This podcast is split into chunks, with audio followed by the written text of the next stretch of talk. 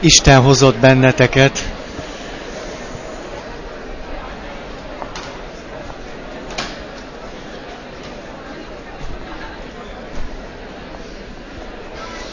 Köszöntök mindenkit. Meg, megpróbálom elkezdeni teljes együttérzéssel azok iránt, akik állnak, és nem, nem tudtok leülni. Arról beszéltünk a múlt héten, hogy mi volna az az öt pont, amiben összefoglalhatjuk azt, hogy egy mélypontunkon, krízisben vagy válsághelyzetben hogyan tűzhetjük ki azokat a célokat, amelyeket ha elég pontosan tudunk megfogalmazni, akkor azáltal képesek vagyunk azt a picinke kis akarat erőnket mozgósítani. És képesek vagyunk valamiképpen a hitünket elindítani abba az irányba. Ez pedig sikerélményekhez vezethetne, ez megerősít bennünket, és így tudnánk fölfelé jutni. Mondom csak ismétlésképpen, az első pont az volt, hogy a cél legyen konkrét, és ne legyen általános. A második, a cél legyen mérhető, megfigyelhető. A harmadik, a cél legyen elfogadható, méltányolható, vagy a saját, vagy adott esetben én meg azon emberek részére, akikkel együtt tűzzük ki ezt a célt. A negyedik pont, a cél legyen reális, vagyis megvalósítható. És erről beszéltem igen sokat múltkor, szinte az egész alkalmat erre szántam, és eljutottam oda, hogy szinte mindent kritizáltam már, ami szép és szent. Beleértve, hogy üdvözülni akarunk, hogy ez hogyan, miként is lehet a célunk, vagy a föltámadás hogyan lehet a célunk, és a többi. Nem is akarom ezt már ismételni. Egyszerűen csak kifejezni azt, hogy a reális és megvalósítható alá azok a szempontok tartoznak, hogy idő, feltétel, tárgyak, kompetencia, hozzáértés. És ugye ebből adódik, hogy igencsak érdemes átgondolnunk, hogy a föltámadást illetően mennyire vagyunk kompetensek. Az üdvösséget illetően mennyiben, illetve hogyan vagyunk kompetensek. Mert fontos, hogy a célunk, célunkat ezekkel a dolgokkal kapcsolatban kitűzzük, de helyesen tűzzük ki. Mert ha túllövünk azokon a lehetőségeken, amelyek emberként elénk vannak adva, hogy szépen fejezzem ki magam, akkor, akkor pont a legnemesebb céljaink felé haladva tudunk nagyon nagy marhaságokat csinálni. Ehhez kapcsolódva eszembe jutott két történet, amit muszáj elmondanom. Talán az lett volna a legjobb, hogyha a múltkori alkalom végén mondom, de most mondom akkor így. Ugye abból kiindulva, hogy hogy olyasmit állítok, hogy ne legyen célod az, hogy föl akarsz támadni. Mert hogy úgy sem megy. Az Isten az, aki föltámaszt. Ezért a föltámadás kapcsán a célodat másképpen fogalmazd meg, úgy, hogy azt teljesíteni is tud. Na, és akkor a két történet az úgy hangzik, az egyik egy, egy haszit történet, hogy a zsidó rabbi nagy szegénységben él egész családjával együtt. És a felesége ezt nehezen bírja. Ez ugye egy alaphelyzet, ma, ma is tapasztalható, és a feleség nyaggatja a férjét. Természetesen kikezdi ott, ahol az ő legkényesebb pontja van a hiténél. Azt mondja neki, ide figyelj, hát te nem látod, hogy miközben te imádkozol Istenhez, és arról beszélsz, hogy ő hogy szeret bennünket, aközben én meg a gyerekeim éheznek, ez neked smafu? Mondja az asszony, és aztán azt kéri a férjétől, hogy ezért menj, szólj az Istenethez, és szólj rá átkot. És a rabbi azt mondja, mégiscsak minden szempontból rednes rabbi, jól van feleségem, úgy csinálom, ahogy te mondod, neked biztos igazad van, és akkor kimegy, kinyitja az ajtót, fölnéz az égre, és azt mondja, az az én kívánságom, Isten. Hát ezt nem így mondja, mert ezt a szót nem ejti ki. De az az én kívánságom, hogy ezen a földön mindenkit borítson el a jólét. Ugye így hangzik a rabbi átka. Ugye ez a hoztam is, meg nem is. Erre megnyílik az ég, és szózat hallatszik onnan föntről. Amiért megátkoztad az emberiséget, mondja Isten, ezért bezárul végérvényesen az ég számodra. Nincs többé helyed a mennyben.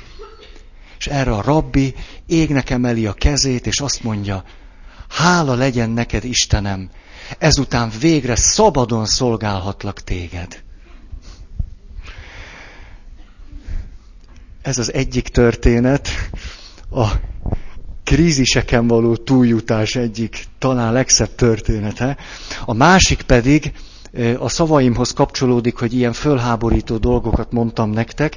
Ez megint csak egy zsidó történet. Azt kérdi a tanítványa mestertől.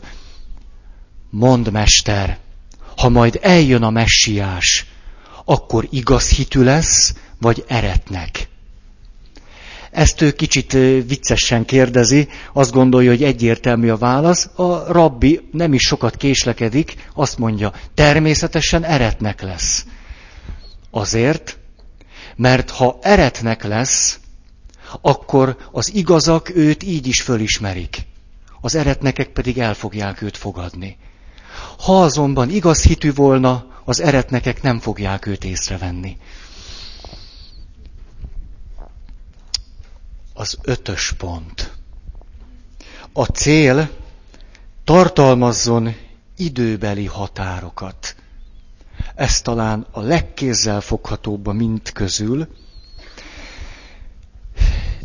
Itt a két végletet szeretném nektek hangsúlyozni. Az egyik. Vannak olyan élethelyzetek, mikor érdemes olyan célt kitűzni, ami a következő pillanatban meg is valósul ez igen meg tudja az embert erősíteni. Például szoktam olyan célokat tűzni magam elé bizonyos találkozások kapcsán, az a célom, hogy a következő pillanatban ne robbanjak föl. És eddig ezt mindig sikerült elérnem. Ez aztán némi önbizalmat kölcsönöz nekem, erővel tölt fel, és a következő célom az, hogy mondjuk három percen belül ne robbanjak föl.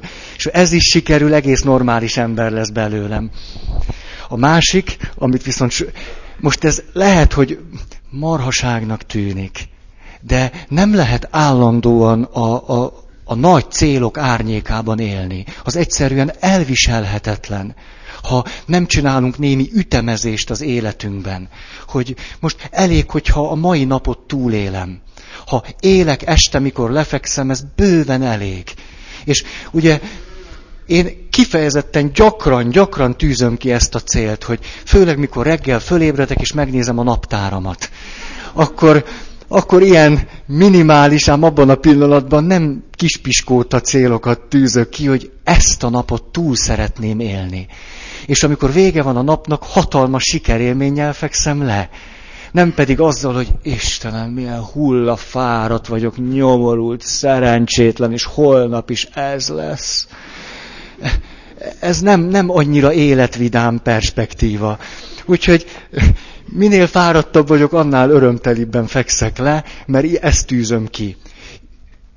Ja, tudjátok, a, a, az indián, indián bölcs okosságát, azt ismeritek. Mikor kérdezik a bölcs indiánt, hogy te mond, hogy lehet az, hogy te olyan harmonikusan élsz? olyan kiegyensúlyozott vagy, hogy akármi nehézség van az életedben, mintha neked meg se kottyanna. És erre ő azt mondja, hogy ja, hát tudod, az úgy van, hogy a legtöbb ember itt körülöttünk is, az én indián testvéreim, reggel fölnéznek az égre, és azt mondják, Uram, essen ma az eső. Hát aztán vagy esik, vagy nem. Aztán vannak más indiánok, azok fölnéznek az égre ugyanaznap reggel, és azt mondják, uram, de szeretnék gyönyörű napsütést. Hát aztán vagy süt a nap, vagy nem. Hát én ezt nem így csinálom. Reggel fölkelek, fölnézek az égre. Ha látom, hogy gyönyörűen süt a nap, azt mondom, uram, süssön ma a nap. És süt. Ha esik az eső, azt kérem az úrtól, essen még egy kicsit, és esik. Nekem minden kívásom, kívánságom teljesülni szokott. Na, ez tehát időbeli határok. A másik végletet is szeretném hangsúlyozni, azt pedig, hogy nem árt azért, hogyha vannak olyan céljaink, amelyek túlmutatnak az életünkön, legalábbis ami a, a földi részét illeti. Azért, mert hogyha nagyon-nagyon nehéz pillanatokban vagyunk, akkor nagy segítséget jelenthet egy-két olyan cél, amelyeket úgy tűztünk ki, hogy ha fene-fenét eszik is, és ha én beledöglök is, azért akkor is érdemes élni. Ez egy kulcsmomentuma az életünknek, hogy föl tudsz-e mutatni egy olyan célt, amiért érdemes megdögleni. Ha nincs ilyen célod, akkor te nagyon veszélyeztetett vagy. Akkor lesznek olyan pillanatok, amikor nem fogsz valamibe beledögleni. Pedig pont az kellene ahhoz, hogy az életed tovább menjen. Mert amikor valaki megpróbálja azt megúszni, hogy egy helyzetet úgy megoldani, hogy ne kelljen beledögleni. Jaj, de szép hangja volt. Pedig csak egy kanál. Na hát, szóval, hogyha ha ezeket a helyzeteket, amikor nagyon elbizonytalanodunk, és úgy tűnik, hogy most vagy beledöglök, vagy valahogy lavírozok és túlélem. Ezeket rendre úgy oldjuk meg, hogy inkább lavírozok és túlélem. Ez bár túléltem, utána még nagyobb bizonytalansághoz vezet. Mert túléltem, leülök, megvagyok, és kihúzhatok egy értéket, amit többé nem érdemes követni. Mondjam konkrétabban? Hogyha én azt mondom, hogy a hűség nagy érték, és van egy pillanat, amikor megrendül a bizalmam ebben az értékben, és úgy tűnik, nem éri meg. Mert ha hűséges vagyok, abba bele fogok dögleni. Ebben a pillanatban, ha úgy döntesz, hogy inkább élnék egy kicsit, tudjátok, pénzt vagy életet, tehát inkább, inkább élnék, és a pénzt is kérem. Szóval, ebben a helyzetben, ha úgy döntök, eh, hagyjuk ezt a hűséget. Hát végül is, ha nem vagyok hűséges, akkor még mindig megmarad az élet. Nem? És akkor túl vagy hűtlenségeden, és akkor a hűséget, mint értéket ki lehet így húzni. Az többé téged meg nem tart. Ez az érték nem bizonyult elég erősnek ahhoz, hogy egy nagyon kritikus pillanatban téged tovább segítsen. És úgy tűnik, hogy nagyon sok ember, miután nem tűz ki olyan célokat, amelyek túlmutatnak az életén, a földi világát illetően, ezért mindig az életet választja, és közben az összes érték elfogy az életéből. Végül semmi nem marad. Azért nem marad semmi, mert nincsen egyetlen olyan érték vagy cél, amiért hajlandó lenne meghalni. A szónak inkább átvitt értelmében. Mert ezeknek az értékeknek az érték jellegét, a célnek a hitelességét, az bizonyítja végső soron, hogy a legnagyobb sötétségben is hajlandó vagyok a szerint élni, és beledögleni. Nem nagyon látom más útját a megerősödésnek, mint hogy folyamatosan megdöglök.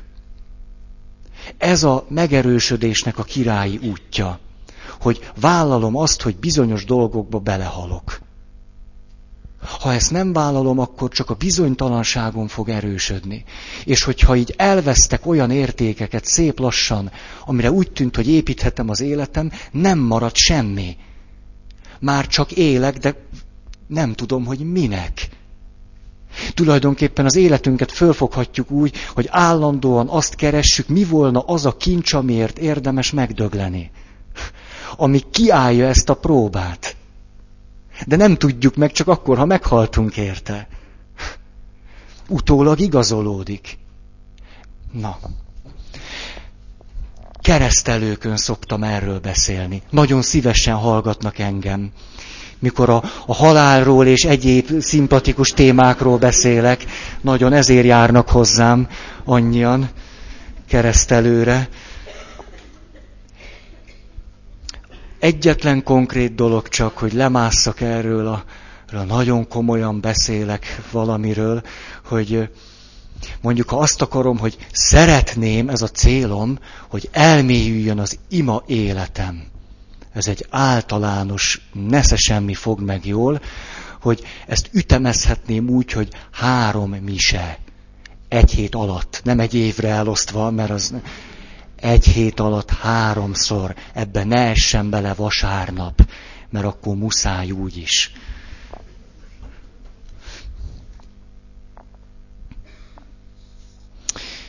Na most, ezzel elmondtam a cél kitűzésének az öt, öt pontját, és most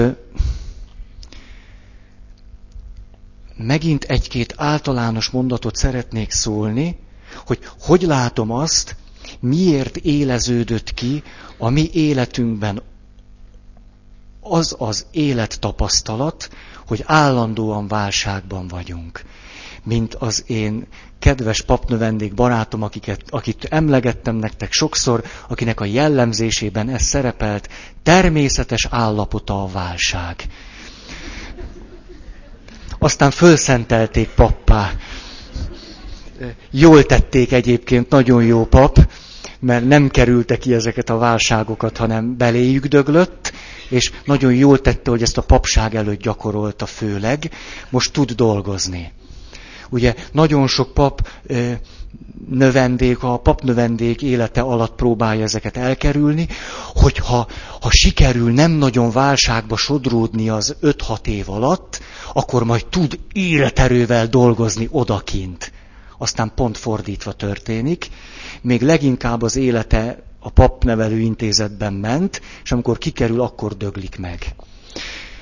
Azt mondja tehát ez az életválság kiéleződése, ilyen egyszerű dolgokat fogok mondani, szinte közhelyszerűeket, de, de, de látom a hasznát annak, hogyha ezt mégiscsak összefoglalom. Hogy amikor egy egységes világ áll az egyes ember rendelkezésére. Egységes világ abból a szempontból, hogy a vallás, a hit, ezek a tapasztalatok tökéletesen összefüggésben vannak a társadalom egészével, az államhatalom által kívánt értékekkel. Vagyis azt a sok ezer évet emlegetem, ami nagyjából a középkor körül kezdett totálisan megrendülni. Amikor ezek nagyjából egy egészben vannak, akkor ez azt jelenti, hogy az egyénnek nagyon kevés a személyes szabadsága. Mindent meghatároz a hit, a vallás, a társadalom, a jog, az állam, és ezek teljesen egyben vannak.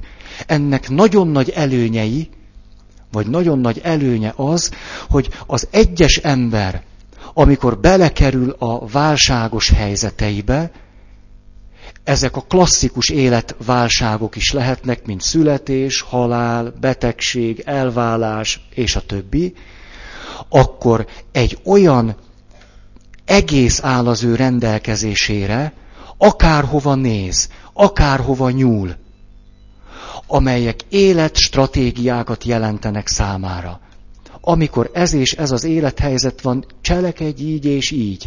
Ezt kell tenned, azt kell tenned. Ilyenkor ez a helyes és az a normális. Ez a természetes és ez a jó és ez az egészséges. Egy ilyen világban az a közeg, amiben vagyunk, az embert a válságos pillanataiban tartja és megerősíti. És az ember ebből a szempontból viszonylag nehézségek nélkül át tud menni ezeken a válságos helyzeteken. Természetesen viszonylag nehézségek nélkül. Ennek az ára a szabadság föladása. De ez nagyon sokáig nem is kérdés. Mint ahogy például a japán nyelvben ilyen szó, hogy személyiség nincs is. Ilyen szót nem termeltek ki magukból. Mert nem érték, nincs, nem számít. A köz számít, az egység számít, aminek az egyes ember része. És akkor elindul mondjuk 500 évvel ezelőtt, vagy megerősödik, vagy, vagy, vagy kibukik az a, az a tendencia, hogy az egyes ember kéri a saját szabadságát. Szeretné ő eldönteni, hogy neki mi érték és mi nem. És ez azt jelenti, hogy megrendül, hogy a szociológusok mondják, a hihetőségi horizont. Na tessék, nem is tudtátok, hogy ez már 500 éve megrendült, ugye?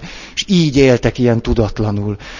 Tehát megrendül a hihetőségi horizont, amiben egy adott válságos pillanatban tudom azt, hogy mibe kapaszkodjak, hogy mibe higgyek, hogy mi érték még ebben a nehéz pillanatban is.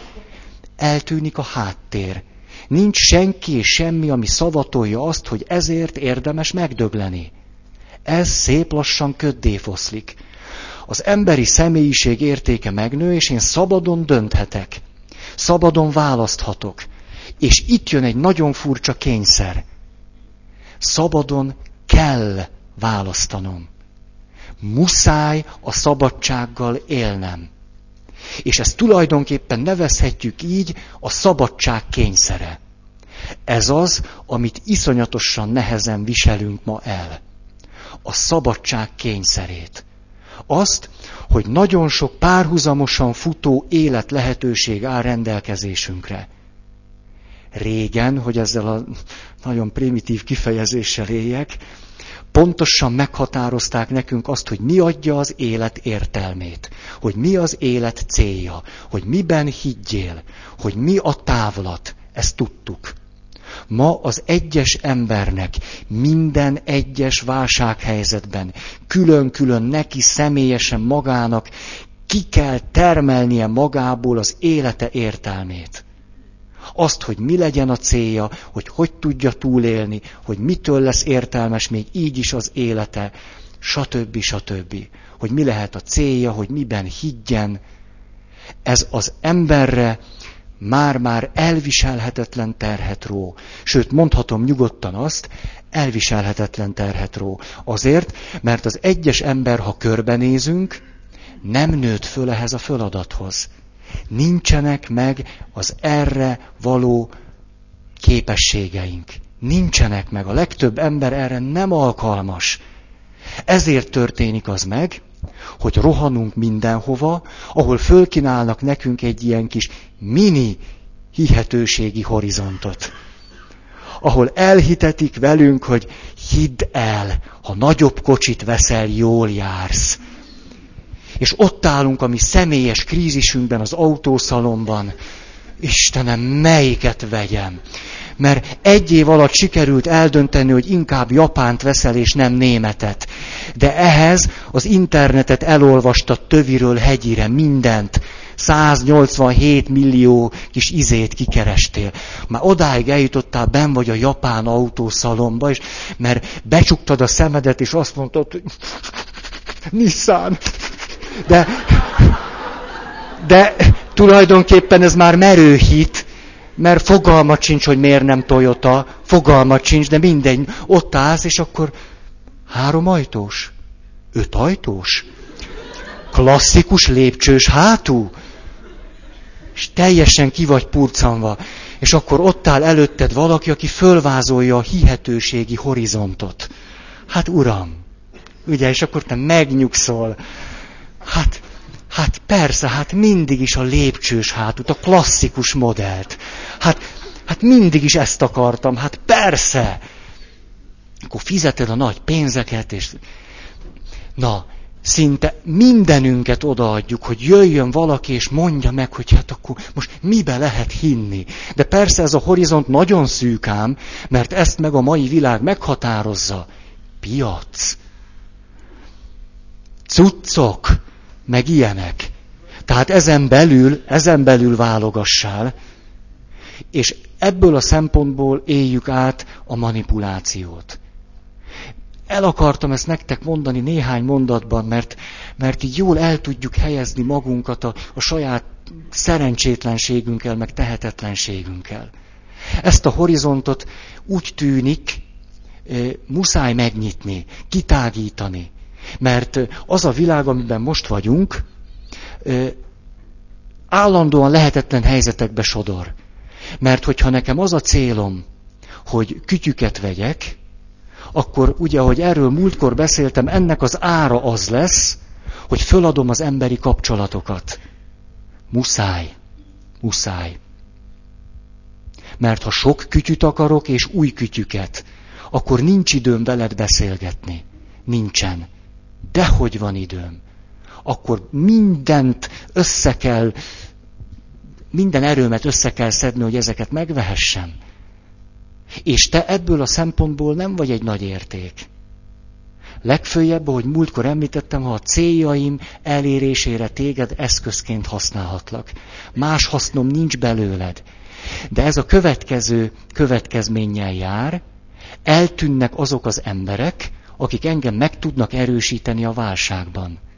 Mert természetesen ők is csak úgy tekintenek rám, hogy hajlandó vagyok-e az ő anyagi céljaik elérésére rendelkezésre bocsátani magam. Ezért úgy fest, hogy az egyes ember bizonytalan. Segítség lehetne a család, ami egy elég jó horizontot tud az embernek festeni. Hát de a család sincs már, az is megrendült. Na jó, akkor legyenek kis közösségek. De az sincs. Azok is megszűnnek. Vagy azok is nagyon ingatagok. Vagy ilyen ö, végtelenül ö, szűk körre specializálódott kis közösségek vannak. Mondjuk Toyota Supra barátok köre. Hát jó, hát ez nagyon szimpatikus, csak mondjuk nem biztos, hogy az életem értelmét ott megtalálom. Nagyobb közösség, hát ott meg ugye még lehetne esetleg az állam, vagy a nemzet, vagy a haza. De ez is recseg ropog. Akkor globalizálódunk. És mire, mire eljutunk a nagy egészig, ott már semmit nem látunk, ami bennünket megerősíthetne. És beledöglünk a szabadságunkba. A szabadság kényszere agyon sújt minket. Ennyit, ennyit erről a nagyobb ívről, és most egy érdekes dolgot szeretnék.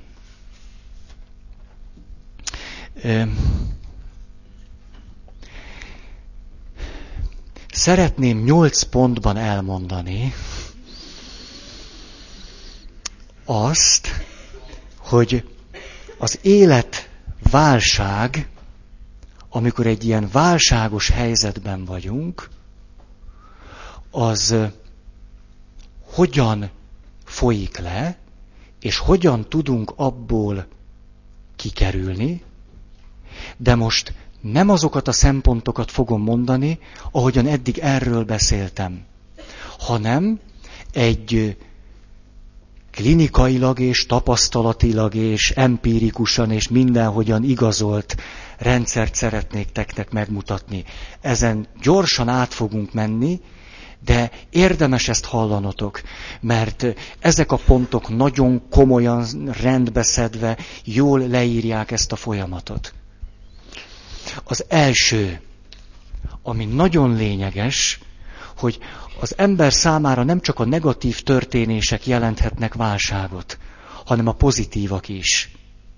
Ugye, ahogyan eddig arról beszéltünk, hogy maga a válság, amit általában negatívnak tekintünk, az éppen a, a szabadság korlátozása miatt segíthet bennünket célokat kitűzni és értékeket fölfedezni. Most ehhez kapcsolódva mondhatjuk azt, hogy nem csak a negatív helyzetek jelenthetnek válságot, mondjuk a házastárs halála, a szüleink halála, a munkahely elvesztése, hanem a pozitív élethelyzetek is. Ezek is az embert válságba sodorják.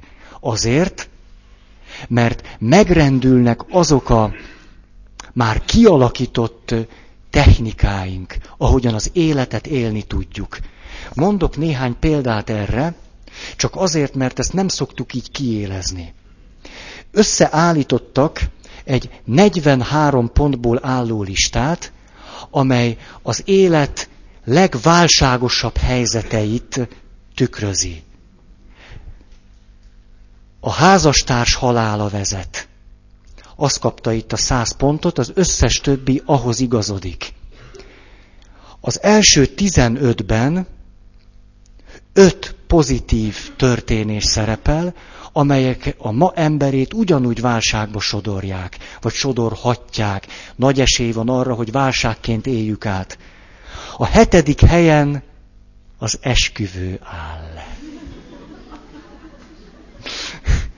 Komoly krízis tényező, 50 pont. A kilencedik helyen egy nagyon érdekes jelenség, a házastársak veszekedés utáni kibékülése. Mondok ehhez, amine olyan aranyosan néztél rám, most hát az hogy lehet, ezt, ezt látom. Meg is mondom, hogy miért. Mert már úgy megszoktuk, hogy utáljuk egymást. És most képzeljétek el, ez a házas pár kibékül. És ott ülnek egy-egy fotőben, ki vannak békülve, és most mit kell csinálni? Úgy megszoktuk, hogy az időnk 80%-át azzal töltjük, hogy miért rohadék a másik. És erre tessék, most minden jól van. Ez aztán a krízis. Mégpedig kilencedik helyen. A tizedik helyen a várva várt nyugdíj áll, mikor végre szabad lehetsz. Jó kis krízis. A tizenkettedik, amikor áldott állapotba kerülnek a hölgyek, a tizennegyedik pedig, amikor megszülik a babát. Csak mondom, hogy milyen lát, látszólag sokkal nehezebb helyzeteket előzik meg ezek a pozitív helyzetek. 17. helyre került a közeli barát halála. 23. helyen az, amikor a fiú vagy a lány elhagyja a családi otthont. 30. helyben van csak a nehézség a főnökkel. 43. helyre kerültek a kisebb törvénysértések. Úgy tűnik ez nekünk smafú. Egy kis jogszabálytiprás. Mi az nekünk az esküvőhöz képest?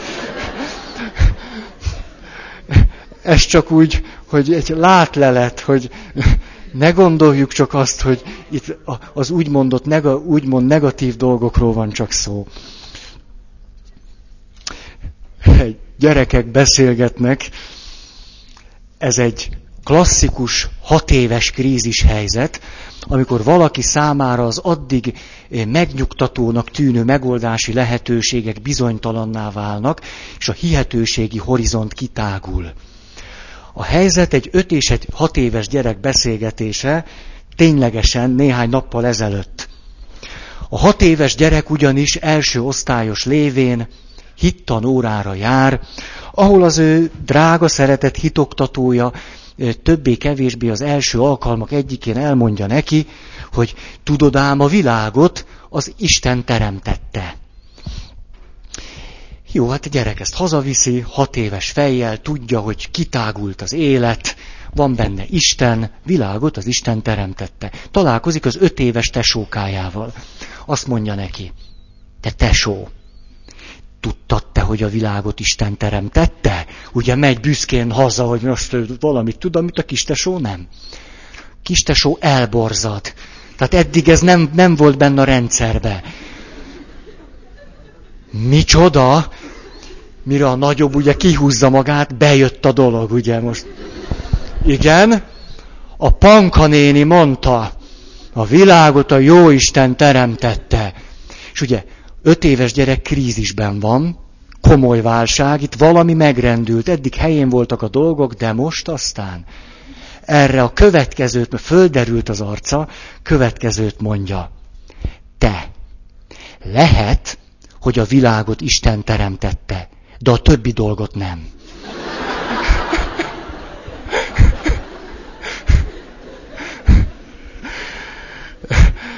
Ez az első lépése, hogy valahogy új módon értelmezze ezt a helyzetet. Na most, úgy fogom ezt csinálni, hogy egy olyan dolog kapcsán, egy olyan történés kapcsán fogom ezt a nyolc pontot elmondani, ami látszólag adott esetben nagyon sokatok számára az egyik talán legizgalmasabb, legfontosabb, legnagyszerűbb dolog. Ez pedig az, hogy az Isten szól hozzád, és megmondja, hogy mit kéne csinálni. Ez aztán a nagy krízis. Látszólag ugye, főleg ha hívő emberek vagyunk, gondolhatnánk azt, hogy ennél jobbat el se tudunk képzelni, mikor az Isten kopogtat nálunk, és azt mondja, hogy ha-hó, én vagyok. És tudod mit? Holnap csináld ezt. Ez látszólag egy nagyon tuti helyzet. Ugye vannak, akik évtizedeken keresztül ezért imádkoznak, hogy Uram, mutasd meg magad, mondd, hogy mit kell csinálnom. És ezt a nyolc pontost most ebből a szempontból fogjuk megnézni, hogy mi történne velünk akkor, Jónás próféta útján járva, ha ezt valóban egyszer megkapnánk. Egy dolog eszembe jut még, mielőtt belekezdenék, hogy egy nagyon kedves ismerősöm mondta azt, egyszer egy nagyon elmélyült imádságban volt. És akkor azt mondja, hogy annyira hihetővé vált számára, hogy ebben a mély imádságban Isten fog hozzászólni, hogy azon nyomban megrettent. Azt mondta, hogy te jó ég, ha most az Isten tényleg szólna hozzám, amiért imádkozom 58 éve, abban én biztos beledöglenék. És ebben a pillanatban elkezdett alkudozni Istennel, és azt mondja, hogy jó, jó, uram, jó uram, látom, már mindjárt szólsz nekem, na csak óvatosan, ténylegesen ő maga mesélt el, tudod mit, ne, nehogy a saját hangodon szóljál, ugye, mert ne, szólj nekem a lelki atyám hangján, mert azt úgy szeretem, azt úgy elbírnám viselni. És akkor néhány másodperc, és akkor hallja a lelki atya hangján azt, ahogyan szól hozzá az Isten. És egy ilyen találkozásban vannak. El is mondom, hogy mit mondott neki az Isten. Nem csoda, hogy félt tőle, Azt mondja neki Isten csak úgy, ukmuk fuk, hogy tudod mi a baj veled? Hogy te hazudsz magadnak, a környezetednek, meg nekem is. Pont. Na nem csodálom, hogy ezt a lelki atya hangján akarta hallani. Nem egy ilyen mennydörgő szózatot kívánt. Tulajdonképpen a lelkünk is így működik, mert, mert ezért jönnek hozzánk az angyalok, meg a szentek, meg az egyebek álmunkban, hát a, a leg, legdurvább, amikor Jézus jön. Az még az valamennyire elviselhető. De ugye a Teremtő Istennel való találkozás azért az, az a csinyán bánjunk. Úgy, úgy Jézus, de amikor jó kedve van, úgy, úgy jöjjön. Ne, ne mondjuk a templomi csetepaté után, akkor inkább ne, ne. Hanem úgy, mikor úgy, úgy on kipihent, meg jól lakott akkor, akkor kérnénk, hogy szóljon hozzánk. Na, erről szeretnék beszélni Jónás proféta kapcsán. Jónás profétának a könyve a legrövidebb könyv az egész Szentírásban, vagy az Ószövetségiben. Az Ószövetségiben természetesen, mert az Új Szövetségiben van rövidebb. A, az Ószövetségiben nincs két oldal sem, úgyhogy el fogom olvasni, de csak részletenként, amikor pont aktuális lesz. Ezeket a pontokat egyébként egy olyan kutató írta le, aki két klasszikus válsághelyzetet elemzett. Az egyik a halálos betegségnek a híre, a másik pedig, na, mindjárt mondom, igen, a értelmi fogyatékos gyerek születése. Ezekből, ezekből állt az ő kutatása. És aztán összevetette más válsághelyzetekkel, és így alakította ki ezt a, ezt a nyolc pontot. Azt mondja, három szakaszt mondott. A három szakasz nyolc lépésre oszlik. Az az első szakasz a racionális, idegen irányítású szakasz. Amit most elmondok, tulajdonképpen minden válsághelyzetre jól használható. Mindegyikre, pozitívra, negatívra, ha szabad ezt így mondani. Halálra, gyászra, mindenre. Azt jelenti, hogy racionális és idegen irányítású, hogy az ember meghallja a hírt. Kedves asszonyom, önnek daganata van. Ez a hír. Vagy Isten szól, menj Ninivébe, a nagy városba. Ez ugyanaz. Vagy a hat éves kistesó mondja az öt évesnek, Isten teremtette a világot. Vagy a hölgy szól az úrhoz, babát várok. Ezek ugyanazok a helyzetek, csak kinek mi. Az első lépés a bizonytalanság. Az ember tagadja a hírt. Ugye, gondolom vannak ennek ilyen kulturális módja is, hogy hogyan tagadjuk azt a hírt, hogy kisbabánk lesz. Nem lehet igaz. És a, na de hát ugye ez, ebbe sok mindent el lehet rejteni ebbe a mondatba, hogy nem lehet igaz, és akkor próbálsz mosolyogni, hogy jaj, tényleg. A, a, a, az első a bizonytalanság, nem hiszem el. Lehet, hogy most is itt van az a nagyon kedves orvos ismerősöm, aki éppen a, a múlt héten mondott el nekem egy történetet, hogy, hogy hogy is van az, meglepődött ezen. Elvitték, nem tudom én milyen vizsgálatra azt a valakit, akit ő utalt be, és hozta a leleteket, és kiderült, hogy nagyon komoly rákos daganat, amire egyáltalán nem számítottak akkor, amikor őt elküldték vizsgálatra, mert más miatt küldték el. És akkor ez az illető ott van szembe az orvossal, és az orvos próbálja valahogy normálisan, megfelelő módon elmondani, hogy miről van szó. És mondja néhány szóval, hogy, hogy itt egy, egy sejtbúrjánzásról van szó, hát föltehetően műteni kellene, de még most nem látni, hogy, hogy műthető-e. Szóval, hát hogy valahogy próbálja megmondani.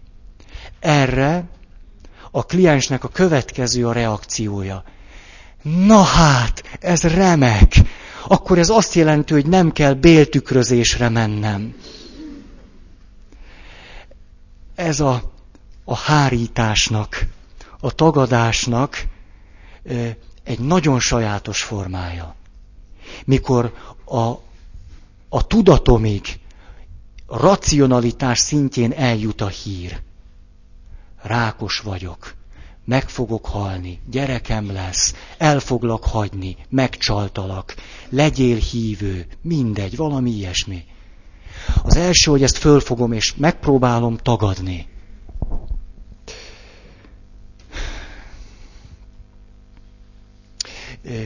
Ugye ilyenkor ilyen ösztönösen szoktunk visszakérdezni, hogy biztos? Na ez már biztos? akkor is, ha gyereket várunk, akkor is, hogyha nem tudom én, az Isten szól hozzánk, hogy nem akarsz pap lenni.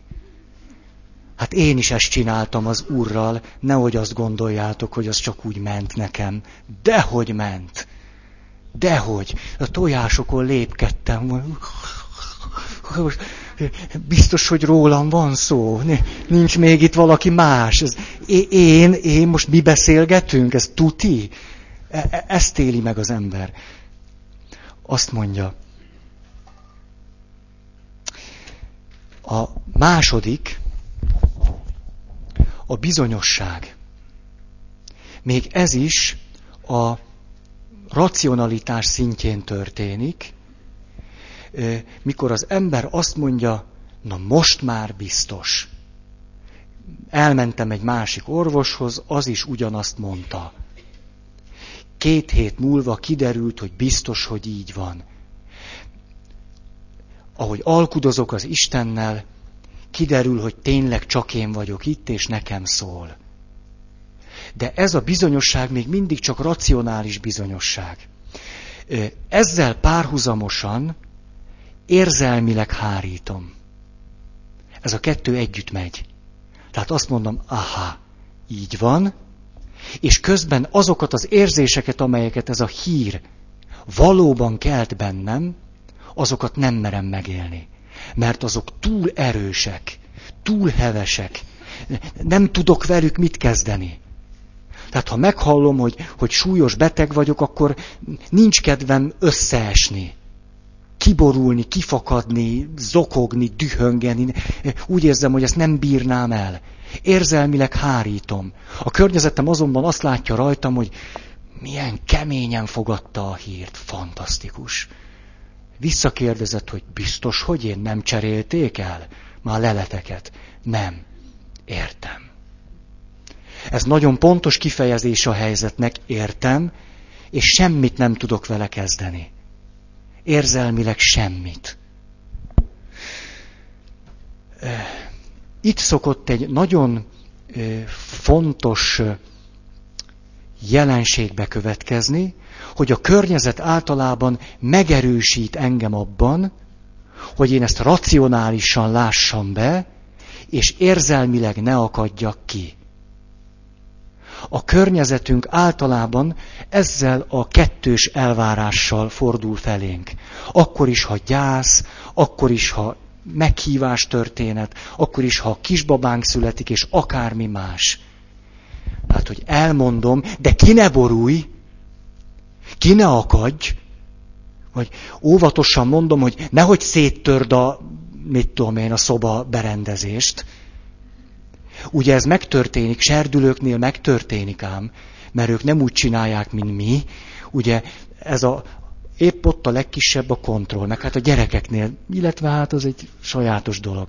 De mondok egy klasszikus történetet, néhány napja hallottam, az egyik osztályban, azt hiszem tizedikesek, valami miatt kirúgták az egyiküket. És akkor meghallják a hírt, hogy az ő szeretett osztálytársukat kirúgták, ez ugye szünetben jön a hír, bemennek az osztályterembe, és ahogy a fiatalember fogalmazott, egy kicsit leamortizáltuk a termet. A...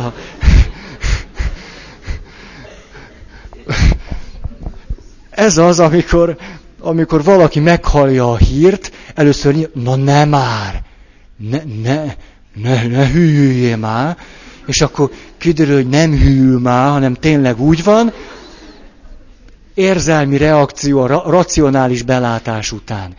De mi ugye nem szoktuk ezt így csinálni, mi kultúremberek vagyunk. És ezért az érzés és az érzelem, az indulat és minden belénk szakad. És a környezetünk ezt megerősíti. Milyen nagyszerűen csinálod, de jó, de jó, hogy te csak örülsz.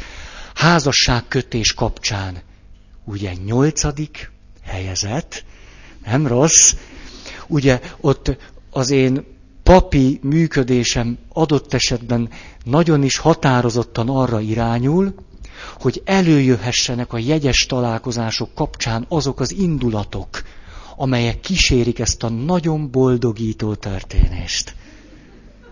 Hogy legalább az én óvó, védő jelenlétemben egy kicsit szíthassák egymást.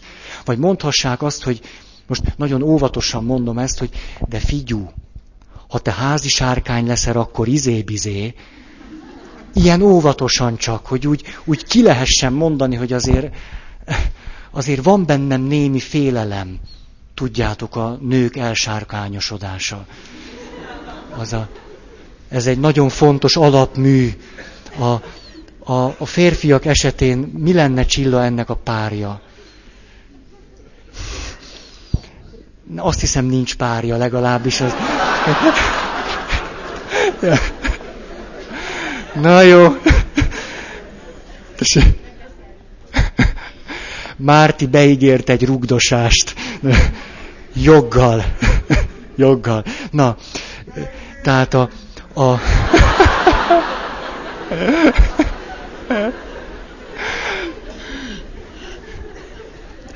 Na egy egy, egy, egy másik ugyanilyet, hogy, hogy jön egy fiatalember néhány, néhány nappal az esküvő előtt, És akkor azt mondja, hogy, hogy ő tulajdonképpen azért szégyelli magát nagyon-nagyon-nagyon, mert ő néhány nappal ezelőttig önfeledten örült ennek az egésznek. De most így két-három nappal az esküvő előtt, hát e- eléggé ki van purcanva. És hogy, hogy és ugye itt jön ez a, ez a tipikus kérdés, hogy itt most nincs-e valami baj. Nincs-e vele valami baj, ez nem cikie, vagy így most szabad-e megházasodni. Persze, hogy szabad. Csak ez az a pillanat, amikor, amikor belőle elő tudtak jönni, adott esetben egy adagban. Azok a félelmek, vagy szorongások, a, a, a harag, meg egy csomó minden, ami benne volt. Ilyen lehet például az, amikor kiderül, hogy valaki halálos beteg, és elkezdjük őt kísérni, és megpróbáljuk őt szeretni. Nyilvánvaló, mert az van bennünk, meg fog halni három hónapon belül. Föltehetően. Vagy hat hónapon belül. Ezért benyeljük az összes indulatunkat. Hát, majd most pont egy haldoklóval fogok ordibálni. Hát, azért annyira bunkó nem vagyok. Igen ám, csak hogy az a sok-sok-sok minden, amit lenyeltünk, az itt bent reked. És amikor az illető meghal, nem tudunk vele mit csinálni.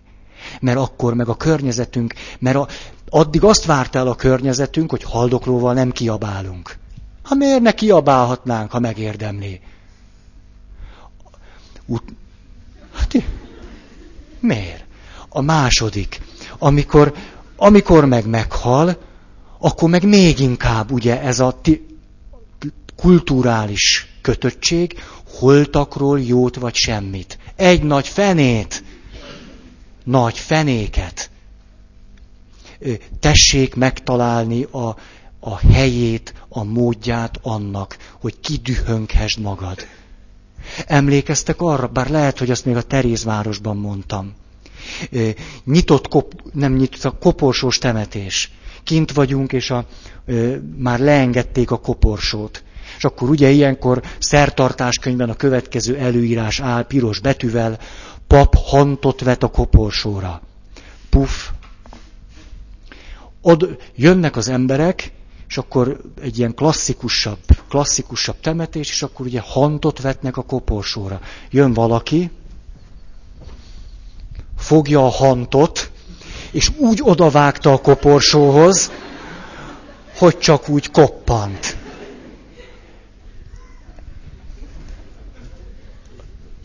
Jól tette. Jól tette, mert ő ott tartott. Ugye, mondom a másik történetet, amikor a, hú, hát mindegy, most már elmondom. Temetés. Ravatalozó. Nem az, amit múltkor mondtam, az a pikáns. Ez nem annyira pikáns. A búcsú beszéd, hát a pap, hát ugye nyilván Ahelyett, hogy a föltámadásról beszélne, mert az egy tuti üzlet. Ugye azzal nem lehet, nem nagyon lehet törököt fogni.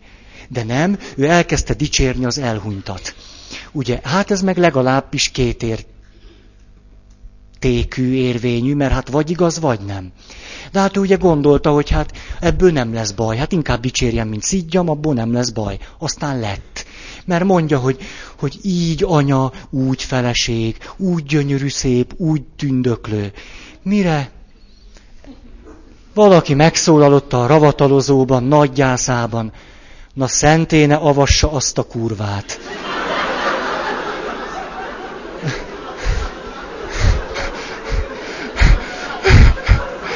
Ugye, ugye, pap előtt lepereg az élete maradtam volna a kaptafánál, jobb üzlet lett volna a föltámadás, de hát... Hogy... Szóval ilyen helyzetekben, válsághelyzetekben szalonképtelen indulatok jönnek. És a környezetünk így, úgy, amúgy szeretné velünk beláttatni, hogy legyünk okosak. Ugye hát ezért vagyunk mi emberek hogy okosak vagyunk, nem törünk ki, nem dühöngünk. A második pont után olvasok. Nézzük meg ennek az első két pontnak a, a megvalósulását akkor, amikor valaki a várva várt Istennel való találkozásban részesül. Az úr szózatot intézett Jónáshoz, Amittáj fiához. Kelj útra, menj el Ninivébe, a nagyvárosba. Hirdesd neki, hogy gonoszsága színem elé jutott. Ugye ez a hír. Reakció a következő. Ez az egyik kedvencem a következő mondatok. Jónás el is indult Tarzizba, hogy meneküljön az úr színe elől. Ugye, a, itt nem akárkiről van szó, tehát ne, nem a sarki fűszeresnek szóltak, aki ezen meglepődött, hogy én, hanem a profétának mondják, hogy ide figyelj, dolgod van. Tehát elvileg ő föl volt erre készülve. Ugye, elit csapathoz tartozott, légionárius volt, tudta, hogy mit kell csinálni, hogyha gyíkolni kell. Ez neki nem esett volna nehezére, de mégis. Itt van tehát. Jónás el is indult Tarzizba, hogy meneküljön az úr színe elől. Ugye ez a tagadás, ez nem lehet. Aztán lement Jaffába, és talált is egy hajót, amely Tarzizba készült. Megfizette az úti költséget, és beszállt, hogy elmenjen velük Tarzizba az úr színe elől. Ugye ez nem lehet igaz, ne, ez nem. Az úr azonban nagy szelet támasztott a tengeren. Hatalmas vihar, vihar támadt a tengeren, a hajó már-már összezúzódott. A hajósok megrémültek és isteneikhez imádkoztak. A hajó rakományát mind a tengerbe dobálták, csak hogy könnyítsenek rajta. Ez nagyon izgalmas, mert az van benne, hogy a, most foghatjuk föl így is ezt a történetet, a környezet nem hárít. A környezet látja, hogy miről van szó, valahogy, valahogy próbál, próbál reagálni. Azt mondja, Jónás lement a hajó aljába, és mélyen elaludt. Ez egy jó kis klasszikus hárítás.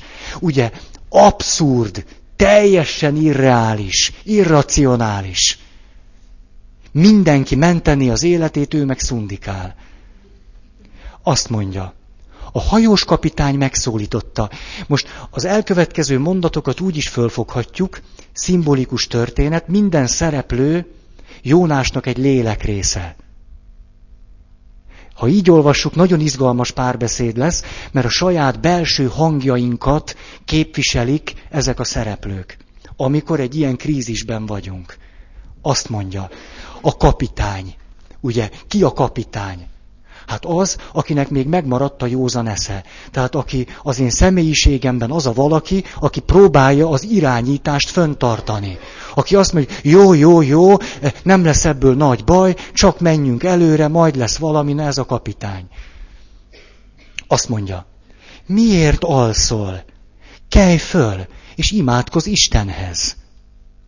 Talán megemlékezik rólunk, és nem kell elvesznünk. Ugye elvesznünk. Az ember azt éli át ebben a kritikus helyzetben, nem tudok mit csinálni, el fogok veszni. Majd így szóltak egymáshoz. Vessünk sorsot, hogy megtudjuk, ki miatt ért bennünket ez a veszedelem. Sorsot vetettek, és a sors Jónásra esett. Persze ki másra. Tehát ugye ez az a, az a klasszikus dolog, mikor az ember azt mondja, hogy de nem, nem én, talán nem, elcserélték a leleteket talán nem nekem kell Ninivébe menni, hanem annak a másiknak, csak úgy hallottam, hogy Jónás, de biztos nem ezt mondta, hanem jó él, csak nem tudom, hát biztos akkor is aludtam.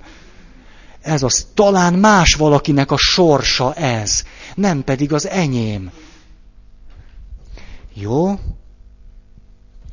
Így folytatódik. Erre megkérdezték tőle. Kérünk, mondd el nekünk. Idő van már? Nem, jó. Köszi. Azt mondja, kérünk, mondd el nekünk, miért tört ránk ez a szerencsétlenség. Mi a foglalkozásod? Honnan jöttél? Hol a hazád? Melyik néphez tartozol?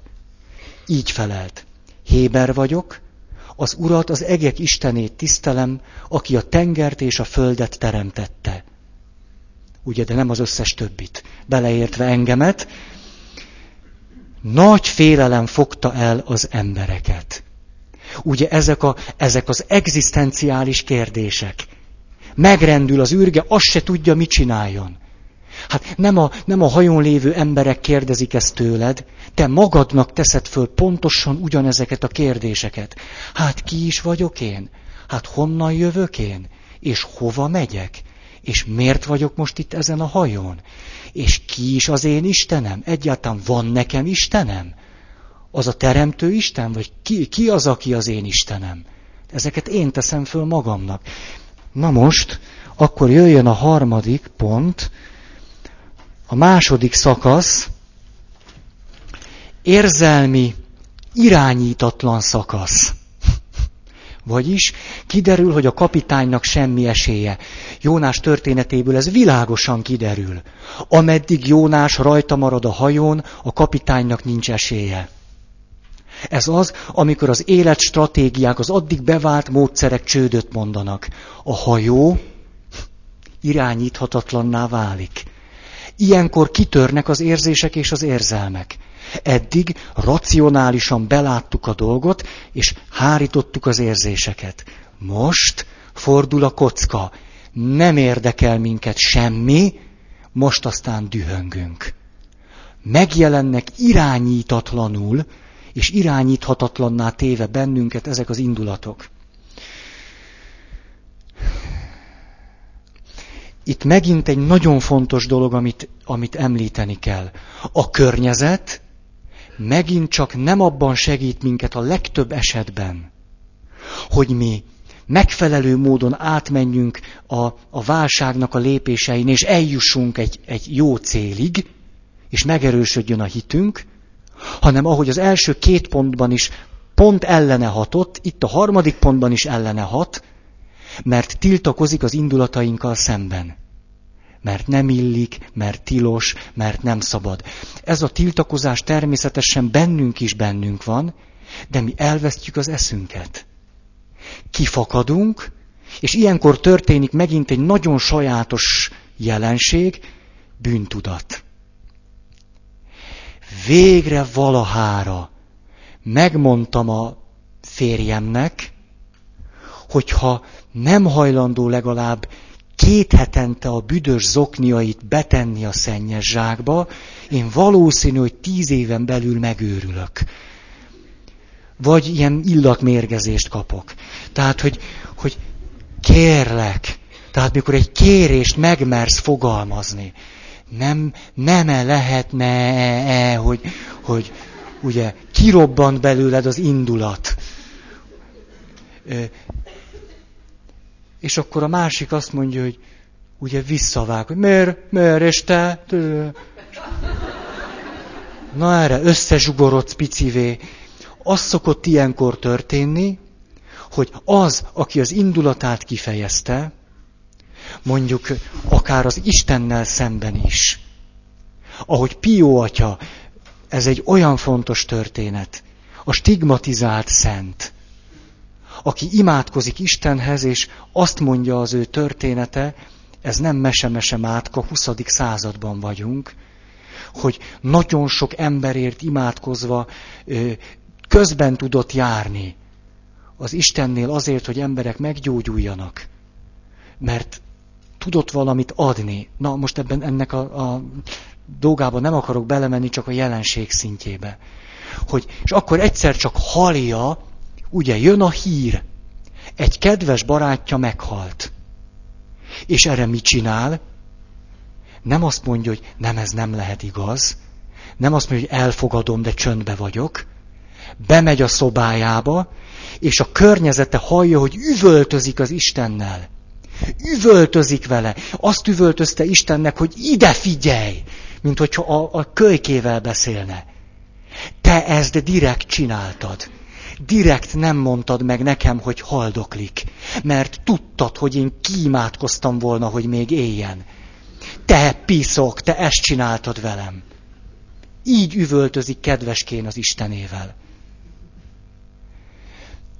A kérdés azonban az, hogy Pió atyának van-e bűntudata, miután kiüvöltözte magát.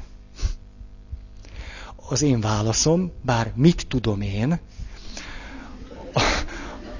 Az, hogy nincs. Mert elég jóba van Istennel ahhoz, hogy megengedhesse magának, hogy üvöltközzék egy kicsit. Ha másért nem, most ezt értsétek jól azért, mert mutathatja a kezét. Az oldalát meg a lábát, amin Krisztus sebei vannak. És mondhatja azt, Uram, mi elég jóba vagyunk egymással. Én is kaptam tőled, hát én is adok neked. De az nem azt jelenti, hogy, hogy bűntudat, hogy adok-kapok, hogy bosszú. Ez valami egészen más dolog. Ahogy a, jó, jó pár évvel ezelőtt beszéltünk erről, hogy egy kapcsolat elmélyülésének lényegi mozzanata, mikor merünk egymással konfrontálódni. Ez történik. Ezért nem értek egyet azokkal, akik az Ószövetségi Szentírásnak ezeket a durva dolgait szeretnék kiradírozni belőle. Dehogy is. Az Ószövetségi Szentírás egy óriási kincses bánya. Mert benne az embernek az indulatai, érzései a maguk eredeti módján fölfakadnak, és ez ott benne van. Hála Istennek! És ezt olvashatjuk, hogy ez így lehetséges. Hogy az Isten nem torolja azt meg, amikor te azt mondod, hogy Uram, legszívesebben kitekerném a nyakad. Ezt lehet. Lehet. Más kérdés, mi van a másik oldalon? Hogy az Úrnak megengeded-e, hogy néha ő kitekerje a te nyakadat. Mert ha megengeded, akkor kvittek vagytok. Akkor működik a dolog.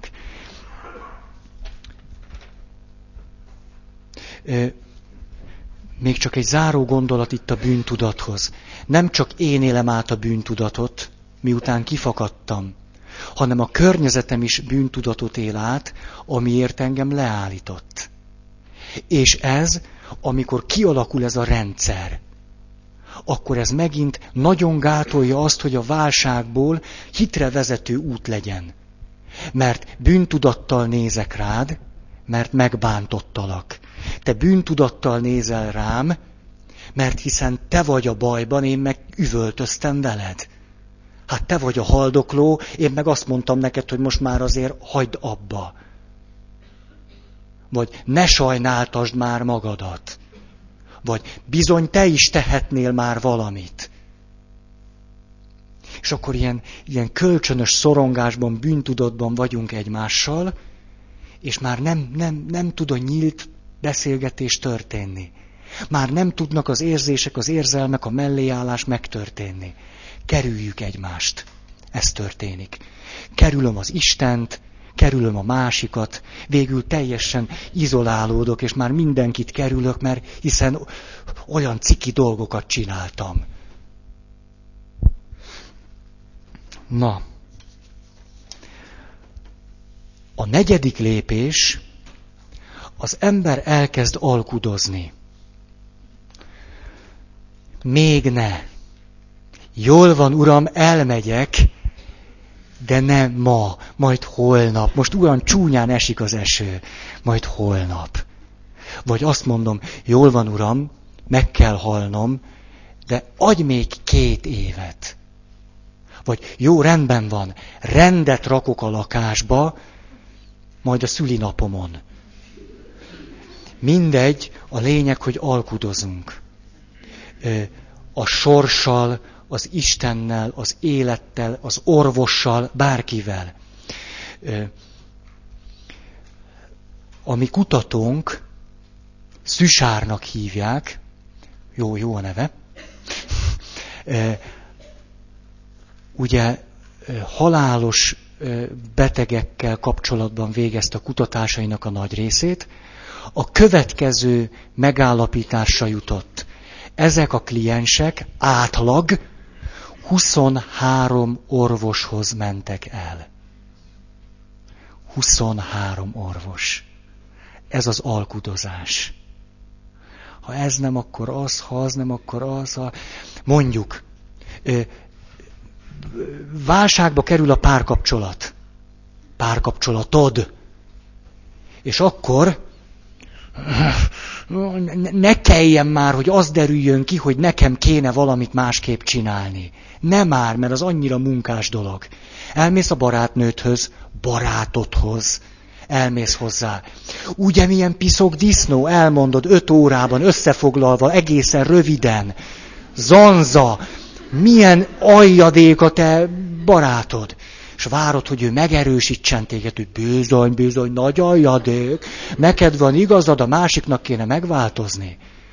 Ha a másik azt mondja, hogy te igen, tényleg egy nagy aljadék, de azért esetleg egy picit, picit, picit, picit te nem csinálhatnál valamit másképp, akkor megsértődsz, és és a következőhöz, aki majd megért téged.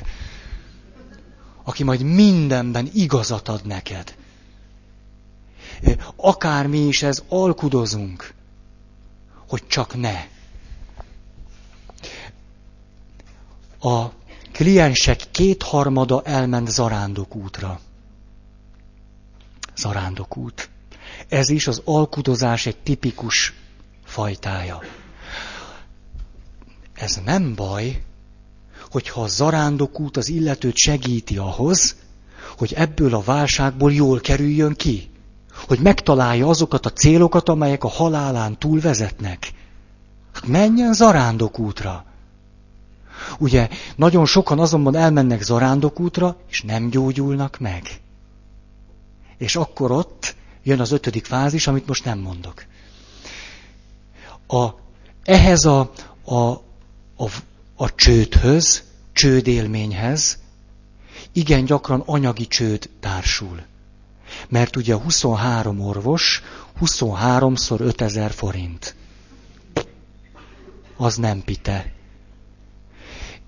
Satöbbi, satöbbi. És az illető, amikor oda jutna, hogy, hogy mondjuk mondjuk érzelmileg, lelkileg valahogy kezdene fölfelé menni, akkor anyagilag van annyira rossz helyzetben, hogy az húzza őt le. Hű az idő. Akkor most olvasom Jónást, azokat a részeket, amelyek még ide tartoznak. Tehát az agresszió, Ugye ez az indulatok kifakadnak, a harmadik lépés, és az alkudozás. Hogy megy ez itt létre? Jaj, jaj, jaj. Hogy történik ez itt meg? Azt mondja, nagy félelem fogta el az embereket. Megkérdezték tőle, miért tetted ezt? Az emberek ugyanis megtudták, hogy az úr színe elől menekül, mert elbeszélte nekik. Azután megkérdezték tőle, mit tegyünk veled, hogy a tenger lecsendesedjék? Ugye nagyon fontos kérdés, félnek, bizonytalanság, mit tegyünk? Azt felelte nekik, fogjatok meg és vessetek a tengerbe, akkor lecsendesedik a tenger. Tudom ugyanis, hogy miattam tört rátok ez a hatalmas vihar. A férfiak evezni próbáltak, hogy visszatérjenek a szárazföldre, de nem sikerült, mert a tenger zúgott és háborgott. Ez a mondat egy nagyon fontos, szimbolikus mondat. Megpróbáltak saját erőből visszaevezni.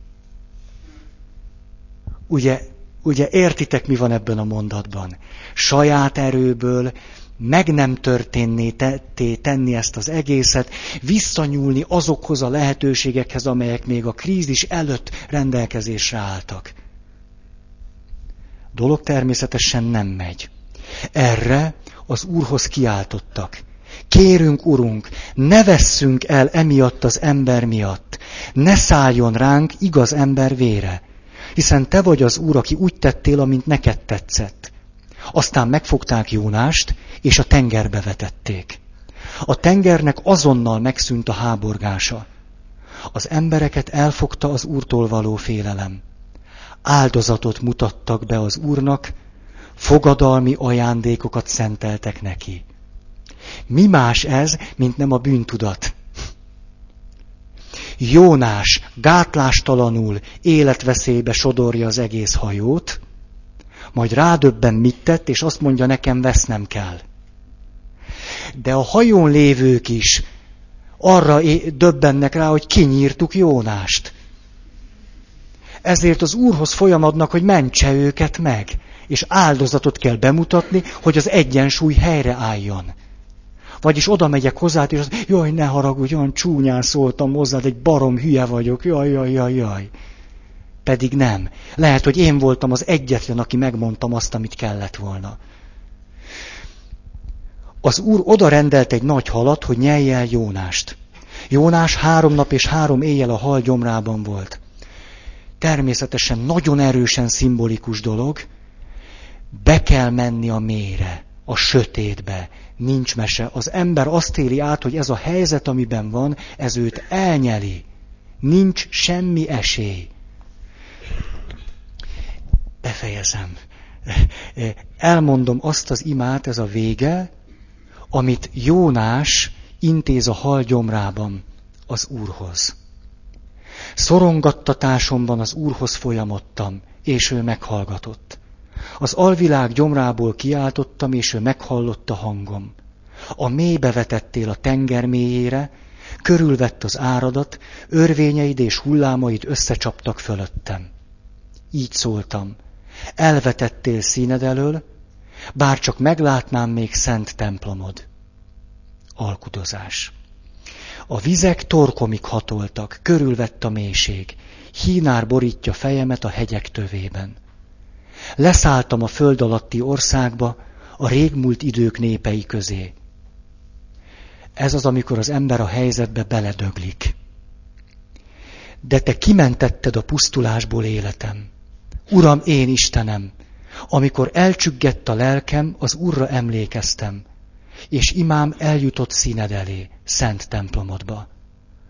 Akik a mi haszna bálványokat szolgálják, elfordulnak az irgalmasságtól. Én azonban a dicséret szavát mutatom be neked áldozatul. Teljesítem, amit fogadtam, mert az Úrtól jön a szabadulás. Az Úr szólt a halnak, és az kivetette Jónást a szárazra. Ez egy nagyon érdekes dolog. E, Jónás egyrészt elmondja a belső érzéseit, nagyon hitelesen. Másrészt azonban, amit az Istennek mond, az kamu. Betanult ima. Ebben a helyzetben ugyanis nincs személyes szó. Mi atyánk, aki a mennyekben vagy, üdvözlégy Mária kegyelemmel teljes, tik-tik-tik. Ezeket a szavakat mondja el. Amolyan, hát ugye érzitek ennek az imának a megírt jellegét. Hát kamu az egész. Igen ám, de az van benne, hogy ő, aki bele tud kapaszkodni ezekbe a hitvallásszerű dolgokba, ezek legalább azt a pici erőt adják neki, hogy tudatosul benne nincs egyedül, és valahogy ki tud kerülni ebből a nagyon mélységes sötétből. Ami ennek az imának a személyes része az, amikor azt mondja, hogy elnyelt engem a sötétség, és beledöglöttem, az személyes. A többi nem. Nem. Megírt. Ordít róla. Itt szeretném befejezni. És akkor a köve... Elfelejtettem az ötven évig asszony, házas asszony harmadik pontját. És látjátok a tudat alatti milyen nagy hatalom. Beprogramoztam magam, hogy jusson eszembe. Gyorsan elmondom. A, emlékeztek erre, de körülbelül huszan jöttek oda hozzám, hogy nem mondtam el a harmadik bölcsességét.